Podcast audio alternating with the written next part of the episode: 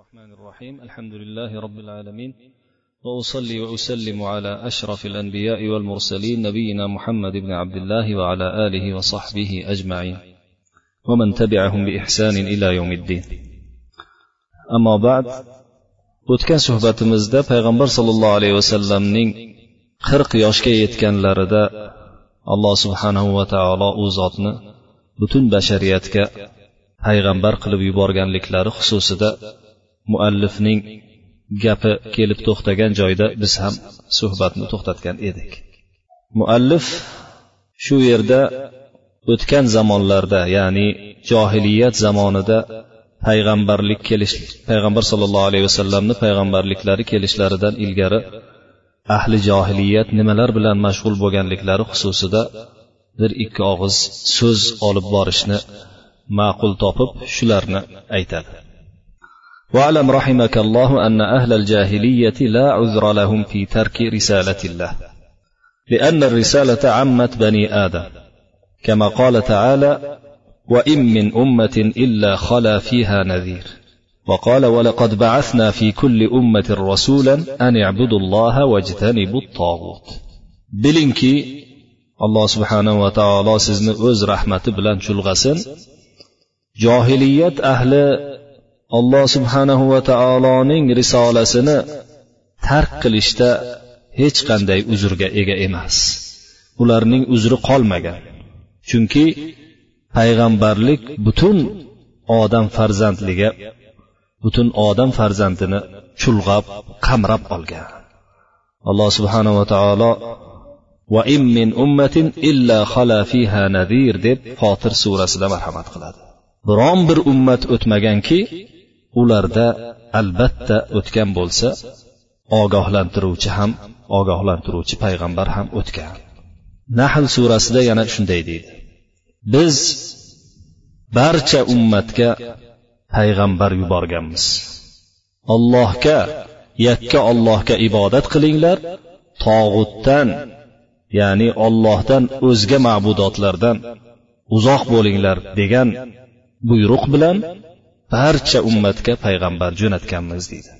Keyin muallif so'zida davom etib shunday deydi. Va aslu zalika ma zakarallohu أنه لما أهبط آدم ومن معه من الجنة قال سبحانه قلنا اهبطوا منها جميعا فإما يأتينكم مني هدى وفي الآية الأخرى فمن اتبع هداي فلا يضل ولا يشقى وهداه الذي وعدنا به هو إرسال الرسل وإنزال الكتب. وقد وفى بما وعد فأرسل الرسل مبشرين ومنذرين لئلا يكون للناس على الله حجة بعد الرسل. فتوارث بنو آدم العلم والهدى عن أبيهم آدم عليه السلام. buning qoidasi shuki deydi muallif buning asli ya'ni alloh subhanahu va taolo barcha ummatga payg'ambar yuborganligining asli qoidasi shuki alloh subhanahu va taolo odam alayhissalomni jannatdan yerga tushirib keyin shunday xitob qilgan edi. Biz ularga ya'ni odam va uning zurriyat zurriyotiga yerdan barchangiz jannatdan odam alayhissalom va momo havvoga barchangiz jannatdan yerga tushinglar. Sizlarga men tarafdan hidoyat yetadigan bo'lsa deydi suray tohoda suray baqarada. Suray tohoda esa sizlarga kimki sizlardan kimiki mening hidoyatimga ergashadigan bo'lsa adashmaydi ham badbaxt ham bo'lmaydi degan oyatni keltiradi. Endi bizga pay odam alayhissalom orqali bizga va'da bergan hidoyati bu payg'ambarlarni yuborish va kitoblarni nozil qilishdir deydi muallif. Alloh subhanahu va taolo bu qilgan va'dasiga vafoni qilib payg'ambarlarni ogohlantiruvchi va xursandlik xabarini beruvchi qilib yubordi. Toki odamlar uchun alloh subhanahu va taologa payg'ambarlar yuborilganidan keyin hujjat qolmasligi ma'lum bo'lishi uchun. Hujjat hech qanday qolmay qolishi uchun. Odam farzandlari odam alayhissalomdan otalari odam alayhissalomdan kelgan bu ilm bilan hidoyatni meros qilib avloddan avlodga qabul qildilar. Har bir avlodlarida payg'ambarlar kelaverdi deydi muallif. Keyin muallif ibn abbos roziyallohu anhudan kelgan bir muhim bir asarni qola qatadata قال قتادة عن عكرمة عن ابن عباس رضي الله عنهما قال كان بين آدم ونوح عشرة قرون كلهم على شريعة من الحق فاختلفوا فبعث الله النبيين مبشرين ومنذرين فكان أول من بعث نوح عليه السلام qatoda ibn dioma degan tobeinlardan bo'lgan kishi o'zlarini ustozlari ikrimati ikrima mavlo ibn abbos bo'lgan ibn abbosni xodimlari bo'lgan ikrimadan rivoyat qilib ikrima esa o'zlarini ustozlari ibn abbosdan rivoyat qilib shunday deydilar ibn abbos odam alayhissalom bilan nuh alayhissalomni oralarida o'nta asr o'tdi. O'n asr o'tdi bularning barchasi haqiqatdan iborat bo'lgan ollohni shariatida edi. Shundan so'ng ular o'zgarib ixtilof qilib ketdilar. Ana o'shanda alloh subhanahu va taolo payg'ambarlarni yaxshilik xabarini beruvchi va ogohlantiruvchi qilib jo'natdi.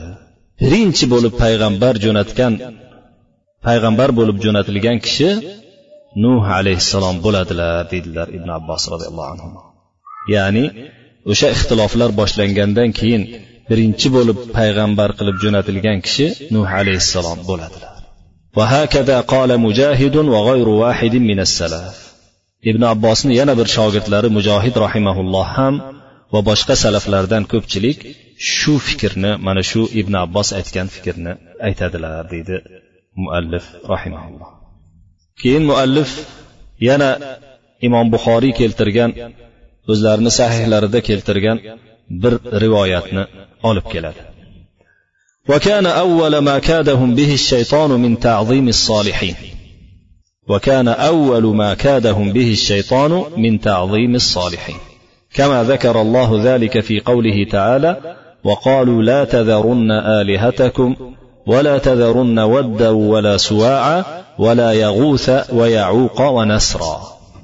فروى البخاري رحمه الله في صحيحه عن ابن عباس رضي الله عنهما في قوله تعالى وقالوا لا تذرن آلهتكم ولا تذرن ودا ولا سواعا.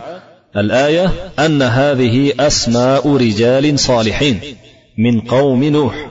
فلما هلكوا أوحى الشيطان إلى قومهم أن انصبوا إلى مجالسهم التي كانوا يجلسون عليها أنصابا وسموها بأسمائهم ففعلوا ولم تعبد حتى إذا هلك أولئك ونسخ العلم عبدت. وصارت الأوثان التي وصارت الأوثان التي كانت في قوم نوح في العرب بعد. birinchi bo'lib shayton insonlarni o'z makri ila hay yo'ldan burgan narsasi solih kishilarni o'zlarini martabalaridan ko'ra balandroq qilib ulug'lash bo'ldi deydilar muallif. Mana buni alloh subhanahu va taolo nuh surasida shunday keltiradi deb nuh surasidagi oyatni keltiradi. Ular ya'ni nuh alayhissalomning qavmlaridan keyin kelgan ancha avlod keyin kelgan kishilar aytdilarki ma'budalaringni olihalaringni hech ham qo'ya ko'rmanglar. Vadni ham suvoni ham yag'usni ham yauqni ham nasrni ham hech qo'yib yubormanglar mahkam shunga ibodat qilinglar deyishdi deydi alloh subhanava taolo nuh surasida. Imom buxoriy o'zlarini sahihlarida ibn abbos roziyallohu anhudan shu oyatning tafsirida tafsiridagi so'zlarini keltiradilar. Imom ibn abbos roziyallohu anhu aytadilarki bu yuqorida o'tgan ismlar nuh alayhissalomni qavmining solih bo'lgan kishilarini ismlaridir. Ular dunyodan o'tib ketgach shayton ularga ularni qavmlariga o'sha solih kishilar o'tib ketganlaridan keyin ular o'tiradigan majlislariga ilgari tirikligida o'tiradigan majlislariga haykallar monumentlar nisob deb nusub deb nusb deb monument hozirgi zamondagi monument haykalga o'xshagan kishini hamma gavdasi qo'yilmaydiyu lekin beldan tepa qismi yasaladigan narsaga nusub deyiladi. O'shanaqa qilib turib ularni ilgari tirikligida o'tiradigan joylariga qo'yib qo'yinglar degan maslahatni shayton ularga kiritdi. Ularni nomlari bilan atab qo'yinglar o'sha monumentlarni haykallarni. Ular shunday qilishdi. Ularga hech qanday ibodat qilinmadi ularni zamonida. Shu haykal yasagan kishilarni zamonida hech qanday ibodat bo'lmadi. Keyin ibn abbos roziyallohu anhu davom etib aytadilarki bular o'lib ketgach va ilm butunlay hukmi yo'q bo'lib ketgach ya'ni bularning inson ekanligi solih odamlar ekanligi bular ham o'zlariga o'xshagan odam ekanligi yo'qolib butunlay johiliyat paydo bo'lib ketgach o'sha odamlarni shu haykallari ibodat qilinadigan bo'ldi deydilar ibn abbos roziyallohu anhu. Demak muallif aytadilarki nuh alayhissalomni qavmlaridagi bo'lgan o'sha butlar bu o'sha tepadagi ismlar ism egalari bo'lgan solih kishilarni haligi haykallari keyinchalik arablarni ichidagi butlarga aylanib ketdi deydilar keyin muallif o'sha tepadagi ismi kelgan alloh subhanava taoloni nuh surasidagi aytgan o'sha suvo yag'us yauq nasr butlarini qanday qaysi qavmga qarashli ekanligini aytib o'tadi muallif shunday deydi أما ود فكانت لكلب بدومة الجندر ammo vad degan timsolga kelsak vad degan haykalga vad degan butga keladigan bo'lsak kalb qabilasining buti edi bu davmatul jandal dumatul jandal tarafidagi ya'ni urdunga yaqin joydagi kalb qabilasining buti hisoblanar edi arablarda keyingi paytlarda وأما سواع فكانت لهذيل سواع buti esa hudayl qabilasining buti hisoblanar edi وأما يغوث فكانت لمراد ثم لبني غطيف بالجرف عند سبأ يغوث buti esa murod qabilasiga keyin banu g'utayf qabilasiga tegishli edi jurfdagi o'sha sabo qavmini saba qavmini oldidagi jurf tomondagi banu g'utayf qabilasiga tegishli edi. Va amma yauqu fakanat lihamdana yauq buti esa arablarning shimolida joylashgan o'sha sharqida joylashgan shimoli sharqida joylashgan iroq tomonda joylashgan hamdon qabilasiga qarashli edi. Va amma nasrun fakanat li himyarin li ali zil nasr buti esa himyardagi ya'ni yamanning himyar qabilasiga e, qarashli edi. O'sha himyar qabilasining ham ali zil qilo ya'ni zul qilo degan shohiga qarashli edi. Ya'ni qabilani bir qismi bo'lgan zul qilo oilasiga qarar edi. Keyin muallif o'sha oyat tepada o'tgan oyatni tafsirida kelgan boshqa rivoyatlarni ham keltirib o'tadi. Aytadiki وروى عبد بن حميد عن محمد بن كعب في قوله تعالى وقالوا لا تذرن آلهتكم ولا تذرن ودا ولا سواعا. قال كانوا, كانوا قوما صالحين بين آدم ونوح فنشأ قوم بعدهم يأخذون لأخذهم في العبادة. فقال لهم إبليس لو صورتم صورهم تنظرون إليهم فصوروها ثم ماتوا فنشأ قوم بعدهم فقال لهم إبليس إن الذين كانوا قبلكم كانوا يعبدونها فعبدوها عبد بن حميد degan muhaddis o'zlarini bu kishi abdu ibn humayd imom buxoriyni zamondoshlari bo'lgan kishi bo'ladilar o'sha kishi o'zlarini muhammad e, musnat kitoblarida muhammad ibn kabil quraziy tobiindan bu oyatni tafsiridagi ushbu so'zlarini keltiradi bular ya'ni tepadagi ismi o'tgan oyatda ismi o'tgan kishilar odam alayhissalom bilan nuh alayhissalom o'rtasidagi solih qavmlar edilar. Ular o'lib ketganlaridan keyin bularning ibodatidagi tirishqoqligini ushlaydigan bularni yo'lini mahkam tutadigan qavm yetishib chiqdi. Shunda iblis ularga kelib sizlar bularni suratlarini chizib qo'ysanglar qarab turardinglar degan maslahatni berdi. Ular chizib qo'ygan kishilar o'lib ketishdi.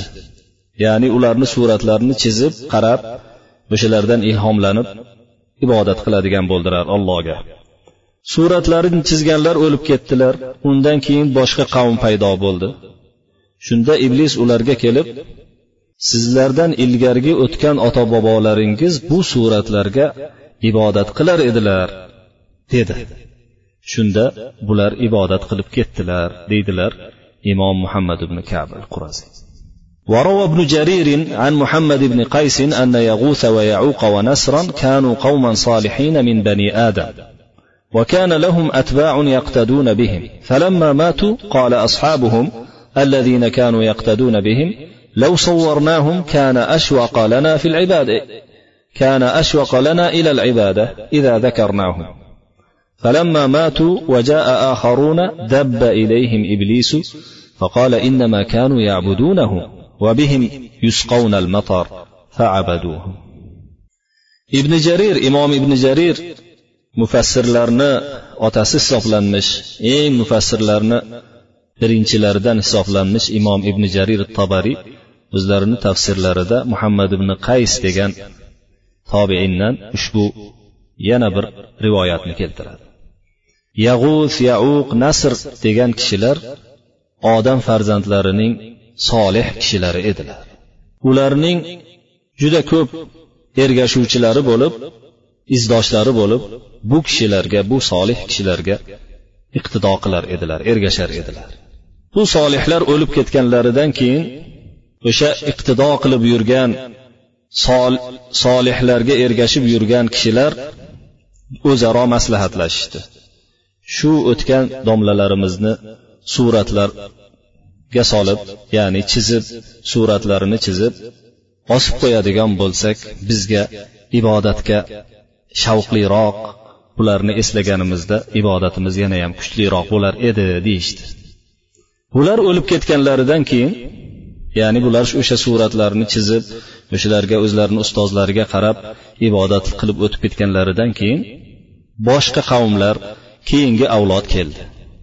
O'sha keyingi avlod kelganida iblis ularga qarab keldida bu ota bobolaringiz bu tepadagi suratlarga ibodat qilar edilar. O'sha suratlar orqali ularga yomg'ir yog'ilib berilar edi dedi. Shunda ular unga ibodat qilib ketdilar. Deydilar imom ibn jarir muhammad ibn qaysdan rivoyat qilib وقال ابن القيم رحمه الله قال غير واحد من السلف كان هؤلاء قوما صالحين من قوم نوح. فلما ماتوا عكفوا على قبورهم ثم صوروا تماثيلهم ثم طال عليهم الأمد فعبدوهم. فهؤلاء جمعوا بين الفتنتين. فتنة القبور وفتنة التماثيل.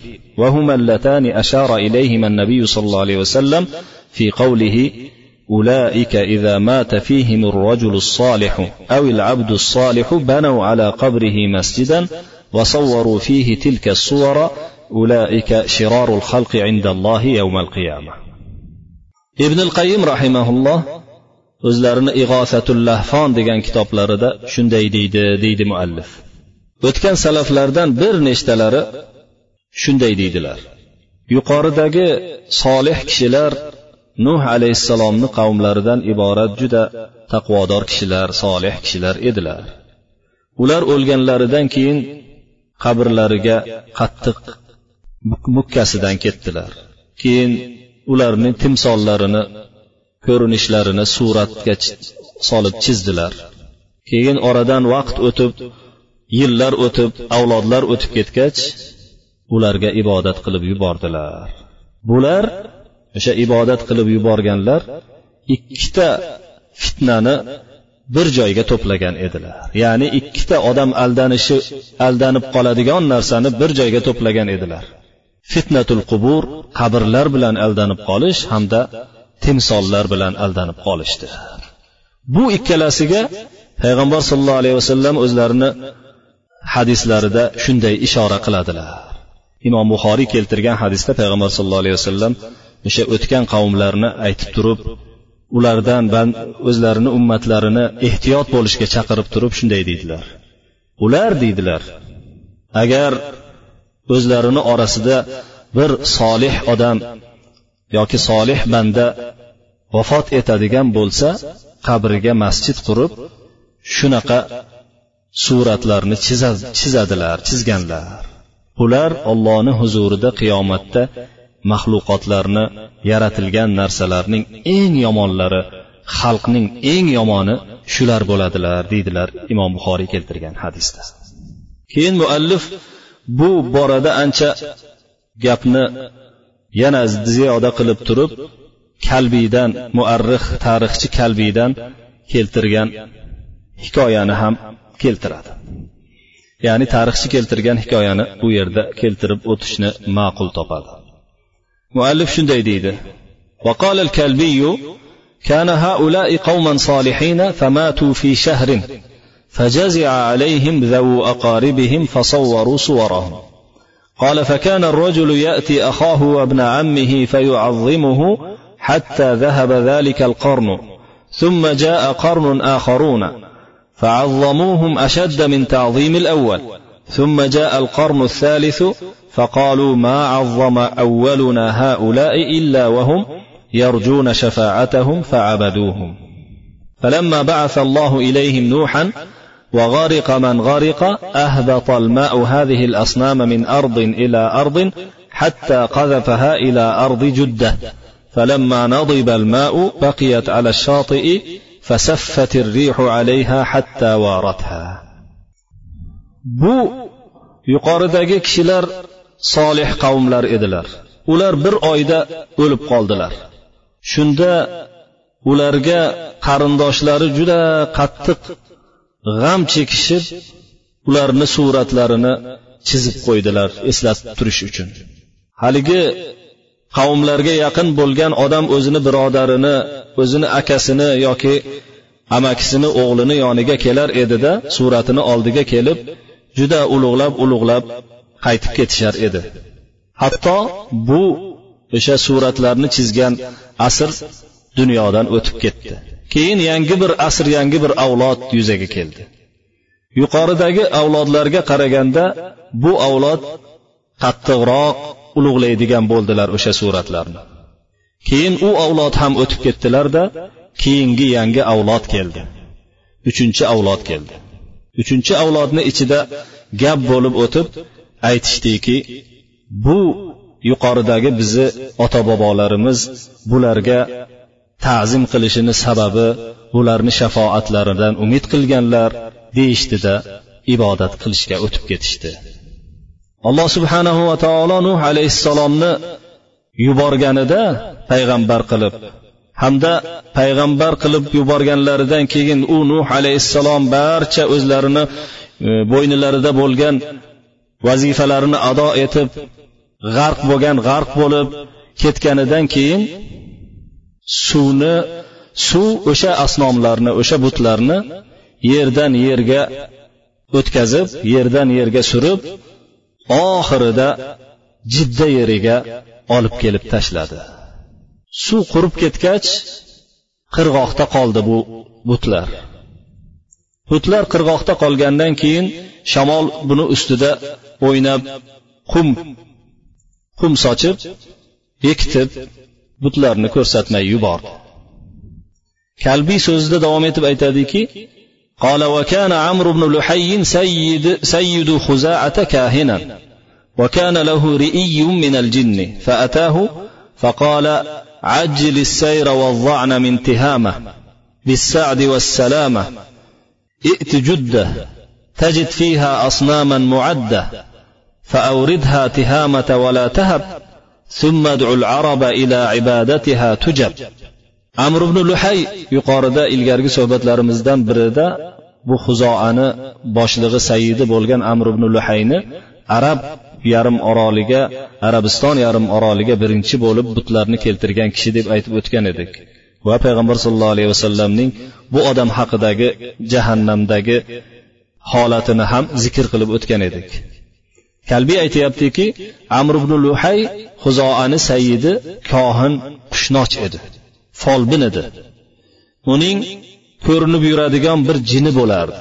Ya'ni o'ziga ko'rinadigan yordam berib turadigan jini bo'lardi. Shunda u jini bir kuni uni oldiga keldida tihomadan qadamingni safarga chiqib tezlat. Baxtu salomat bilan jiddaga yetib kelgin. Unda sen tayyor butlarni topasan. shuni tihomaga tihoma ya'ni arabiston yarim oroli shuni tihomaga olib kirgin qo'rqmagin keyin arablarni buni ibodatiga chaqirgin arablar senga darrov labbay deb javob berishadi degan gapni qildi فأتى جدة فاستثارها ثم حملها حتى أوردها تهامة فحضر الحج فدعا العرب إلى عبادتها فأجابوه انتهى ما ذكره هشام بن محمد الكلبي shunda amr ibn luhay jiddaga keldi qumlarni tagidan qo'zg'ab butlarni chiqarib oldi keyin ko'tarib tihomaga olib keldi haj mavsumida hajda qatnashib odamlarni arablarni bu butlarni ibodatiga chaqirdi ular ijobat qildilar deb so'zini hishom muhammad kalbiy shu yerda tugatadi Bu o'zining kitobul asnom degan kitobida keltiradi ushbu gaplarni vaqila keyin muallif yana boshqa ba'zi bir rivoyatlarni keltirishga ya'ni o'sha amr ibn luhayni qanday holda butlarni makkaga olib kelganligini keltirishdagi hikoyasini boshqa bir hikoyasini keltiradi. Vaqila bu qiyla degan yana bir aytildiki boshqa bir rivoyatda degan rivoyatni ibn hishom o'zlarini siyralarida keltiradilar shundan naql qilyapti muallif وقيل إن عمرو بن لحي خرج من مكة إلى الشام في بعض أموره فلما قدم مآب من أرض بلقاء من أرض البلقاء وبها يومئذ العماليق فرآهم يعبدون الأصنام فاستحسن ذلك وظنه حقا فقال لهم ألا تعطوني صنما منها فأسير به إلى أرض العرب فأعطوه صنما يقال له هبل فقدم به مكة فنصبه وأمر الناس بعبادته وتعظيمه. Aytishlaricha amr ibn luhay makkadan shom tarafga chiqadi. O'zini ba'zi ishlari bilan. Maob degan yerga balqo yerining maob degan shahriga kelganida maob degan joyiga kelganida bu urdunga yaqin urdun bilan hozirgi saudiya o'rtasidagi urdun chegarasidagi joy hisoblanadi. Maob degan joyiga kelganida o'sha joyda amoliq degan qavm hayot kechirar edi. Ya'ni gavdalari juda katta bo'lgan bahaybat kishilar hayot kechirar edilar. Ularning butlarga ibodat qilayotganini ko'rgach amr ibn luhay buni juda yaxshi deb bilib haqiqat deb o'ylab qoldida menga birorta bulardan birorta sanamni butni bermaysizlarmi? Men buni arab yeriga olib borsam dedi. Ular bitta hubal degan butni taqdim qildilar.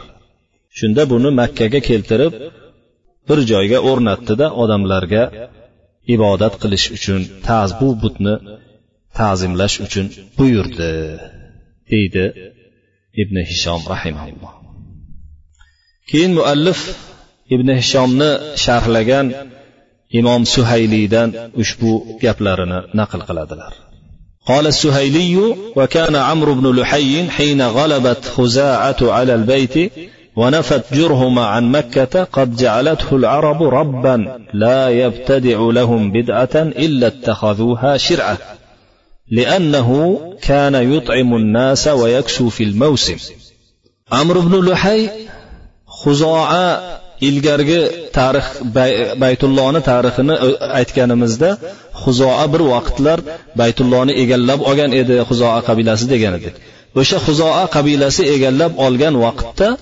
huzoani boshlig'i bo'lmish amr ibn luhay juda katta obro'ga ega bo'lib arablar buni o'zlariga juda katta bir rab sifatida katta bir tarbiyachi sifatida qabul qilib olgan edilar.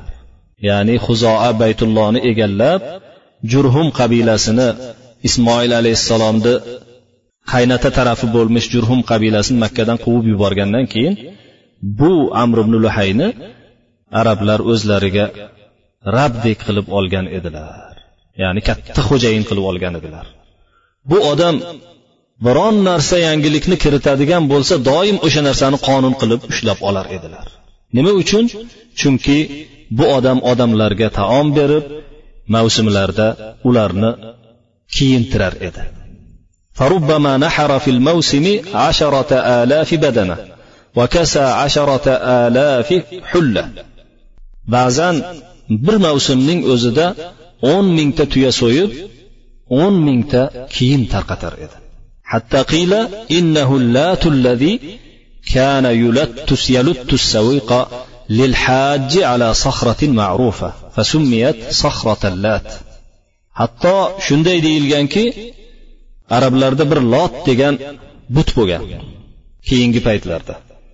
o'sha butning asli bo'lmish bu odam shu odam.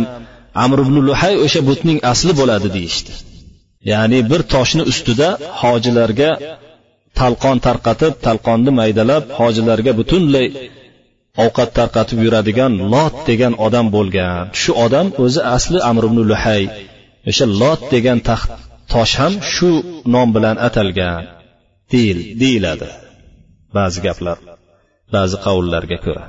وقيل إن الذي يلت كان من ثقيف فلما مات قال لهم إنه لم يمت ولكن دخل في الصخرة ثم أمرهم بعبادتها وأن يبنوا عليها بيتا يسمى اللاته yana aytishlariga qaraganda yo'q lot degan kishi boshqa odam bo'lgan saqif degan o'sha toif tarafda turadigan saqif degan qabilani odami bo'lgan u o'lganida ba'zilar unga yo'q bu o'lmagan toshni ichiga kirib ketgan shu toshga ibodat qilinglar deb toshni ibodat qildiradigan qilib o'sha yerga atrofiga toshni atrofiga lot degan uyni qurishga buyurgan keyin muallif aytyaptiki وذكر أبو الوليد الأزرقي في تاريخ أخبار مكة أن عمرو بن لحي فقأ عين عشرين بعيرا وكانوا, لا وكانوا يفقؤون عين الفحل إذا بلغت الإبل ألفا فإذا بلغت ألفين فقأوا عينه الأخرى أبو الوليد الأزرقي degan tarixchi makka xabarlari tarixi degan o'zining katta bir kitobida aytadiki amr ibn luhay yigirmata yigirmata tuyaning ko'zini bir ko'zini o'ygan edi arablarni odatida o'sha o'sha johiliyat arablarining odatida agar kishining tuyasi mingtaga yetsa bitta tuyani olib bir ko'zini o'yib qo'yardilar. Ikki mingtaga yetsa yana bir ko'zini o'yardilar. Yigirma ming yigirmata tuyaning ko'zini o'ydi degani yigirma mingta undan ham oshiq tuyasi bor edi degani deydilar. Buni bir shoir rajaz bahrida shunday deb aytganini keyin naql qiladilar qola rojizu وكان شكر القوم عند النعم كي كي الصحيحات وفق الأعين ya'ni ularni qavmning ya'ni o'sha johiliyat qavmining shukri ne'matlar kelgan vaqtdagi shukri yaxshi bo'lib sog'lom bo'lib turgan tuyalarni kuydirishu ko'zlarini o'yish bo'lar edi deb istehzoan istehzo bilan shunday deydi Keyin muallif o'sha amr ibn luhayni hikoyasida davom etib uning haj paytidagi labbaykaga kelgan keltirgan qo'shimcha gaplarini va undan keyin payg'ambarimiz sollallohu alayhi vasallamning amr ibn luhay haqida keltirgan hadislarini va undan keyingi amr ibn luhay zamonida bo'lgan tuyalarni qanchalik e, ba'zi tuyalarni e'zozlab shirk qilib yuborganliklari haqidagi payg'ambarimiz sollallohu alayhi vasallam hadislarini keltirib o'tadiki bu cho'zilib ketish ehtimoli bo'lganligi uchun keyingi suhbatga qoldirishga majbur bo'lamiz. Bularni hozir esa sizlar bilan xayrlashamiz. Va sallallohu vasallama va baraka ala nabiyina muhammad va ala alihi va sahbihi ajmain.